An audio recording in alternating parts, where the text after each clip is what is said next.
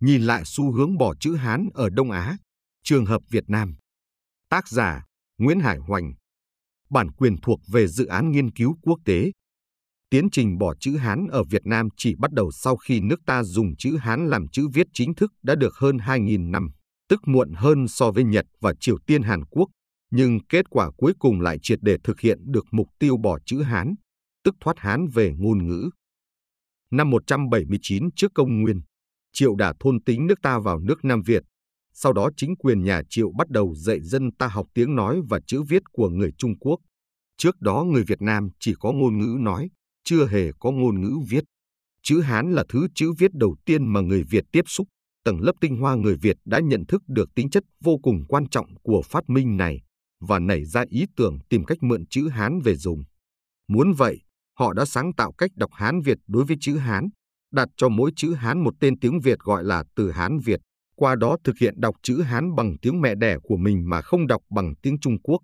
Như vậy, người Việt Nam chỉ học chữ Hán mà không học tiếng Hán. Qua đó mượn được chữ Hán về dùng mà vẫn nói tiếng mẹ đẻ của mình. Nhờ thế dân tộc ta không bị văn hóa Hán đồng hóa. Chữ Hán đọc bằng tiếng Việt được dân ta gọi là chữ Nho, chỉ dùng để viết, không dùng để nói. Từ Hán Việt làm tăng ít nhất gấp đôi lượng từ vựng tiếng Việt, nhưng hoàn toàn không làm thay đổi ngữ âm tiếng Việt. Chữ Nho trở thành chữ viết chính thức của các nhà nước phong kiến Việt Nam, góp phần quan trọng đưa nước ta ra khỏi thời tiền sử mông muội, tiến sang thời đại văn minh có chữ viết. Việt Nam trở thành nước Đông Á chịu ảnh hưởng lớn nhất của văn hóa Trung Hoa. Nhưng chỉ tầng lớp trên trong xã hội Việt Nam biết dùng chữ Hán chữ Nho, còn dân chúng đều mù chữ.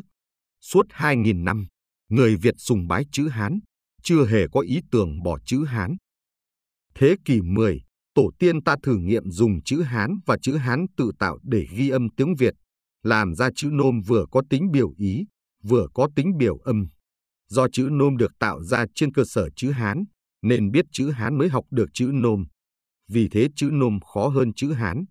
Mặt khác, vì mỗi chữ nôm thể hiện một âm tiết, mà tiếng Việt có cực nhiều âm tiết, cho nên phải tạo ra và sử dụng cực nhiều chữ, ít nhất vài chục nghìn chữ, khiến cho chữ nôm quá khó nhớ khó dùng, không thể phổ cập được. Thời xưa tầng lớp trên ở ta sùng bái chữ Hán, khinh rẻ chữ nôm, coi là thứ chữ nôm na mách qué của dân thường, hầu hết nhà nước phong kiến không công nhận. Vì thế chữ nôm không được quan tâm phát triển hoàn thiện. Nhưng chữ nôm thể hiện được lời nói và tư tưởng tình cảm của người bình dân. Nhờ thế bộ phận tầng lớp tinh hoa như Nguyễn Trãi, Nguyễn Du, Hồ Xuân Hương đã xây dựng được một nền văn học chữ nôm thành công vượt xa văn học chữ nho. Chữ nôm thể hiện ý thức độc lập tự chủ về ngôn ngữ của người Việt, được sử dụng không chính thức cho tới đầu thế kỷ 20. Nhưng do chữ nôm được tạo chữ trên cơ sở chữ Hán, có sử dụng nhiều chữ Hán nguyên gốc, nên việc sử dụng chữ nôm không đem lại kết quả bỏ được chữ Hán.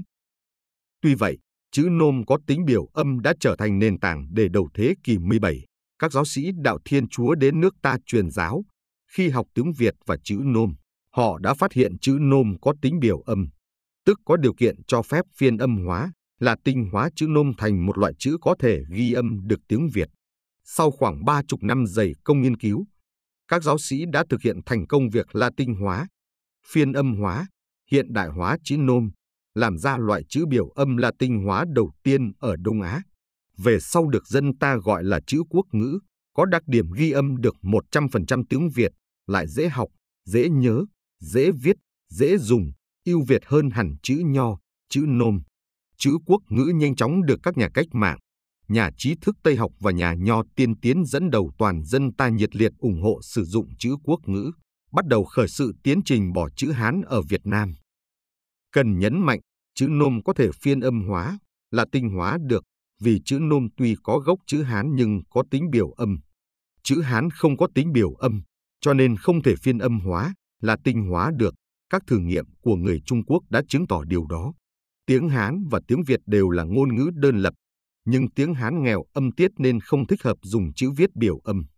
Còn tiếng Việt do giàu âm tiết, lượng âm tiết cơ bản nhiều gấp chục lần tiếng Hán, lại có 6 thanh điệu, trong khi tiếng Hán có 4, cho nên thích hợp dùng chữ viết biểu âm. Vì thế tổ tiên ta mới làm và dùng được chữ nôm rồi chữ quốc ngữ. Ngay từ đầu thế kỷ 20, các phong trào cách mạng như Duy Tân, Đông Kinh Nghĩa Thục đã chủ động mở trường mở lớp dạy chữ quốc ngữ cho tầng lớp bình dân, lôi cuốn đồng bào cả nước hăng hái học chữ quốc ngữ, dùng chữ quốc ngữ. Có thể coi hai sự kiện sau đây đánh dấu nước ta chính thức bỏ chữ Hán, dùng chữ quốc ngữ. Cuối năm 1918, triều đình Huế ra lệnh bỏ các kỳ thi chữ Hán và tháng 9 năm 1945, chính phủ cách mạng lâm thời lập Nha Bình Dân học vụ, quyết định phổ cập chữ quốc ngữ, mở đầu phong trào xóa nạn mù chữ trong cả nước. Từ sau 1945, tất cả các ban ngành trong nước, mọi sách báo, văn bản, ấn phẩm của chính quyền và xã hội, hầu như chỉ dùng chữ quốc ngữ, không dùng chữ Hán chữ Nôm. Rõ ràng, chữ quốc ngữ đã giúp dân tộc ta thực thi tiến trình bỏ chữ Hán dưới hình thức phong trào xóa nạn mù chữ của dân chúng, không có sự cưỡng chế của chính quyền, thế nhưng lại thu được hiệu quả rất cao.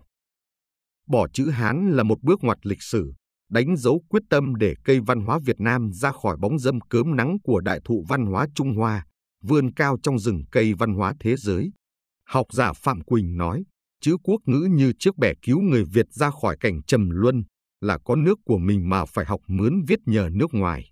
Đúng là từ ngày dùng chữ quốc ngữ, dân tộc ta mới được làm chủ thứ chữ viết hoàn toàn thích hợp với tiếng Việt, chấm dứt mấy nghìn năm chỉ học văn minh Trung Hoa, viết bằng chữ mượn của Trung Quốc, qua đó thực hiện một bước tiến thần kỳ, xây dựng nền văn minh Việt đích thực và hòa vào dòng chảy của văn minh thế giới. Có ý kiến cho rằng Việt Nam bỏ chữ Hán vì động cơ chính trị bài hoa. Thiền nghĩ đó là một nhận xét phiến diện. Thực tế cho thấy, tiến trình bỏ chữ Hán tại Việt Nam diễn ra một cách tự nhiên theo quy luật sinh tồn khách quan. Nhân tố ưu việt hơn sẽ thay thế nhân tố lạc hậu. Chữ quốc ngữ ưu việt sẽ thay thế chữ Hán và chữ Nôm.